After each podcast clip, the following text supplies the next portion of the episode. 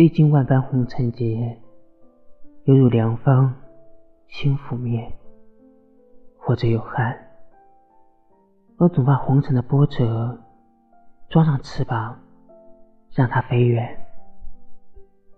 每天清晨，我总爱面向东边的山峦，看着初升的旭日，深深的呼吸，吸进今天新鲜的空气，吐出昨天胸中的空气，感觉的每一天都是全新的。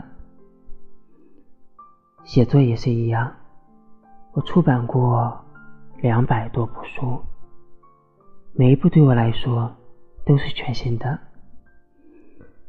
每一念、每思维、每写作，都如凉风吹拂我的心，使我在红尘的劫波中，依然保有温柔和坚韧的心。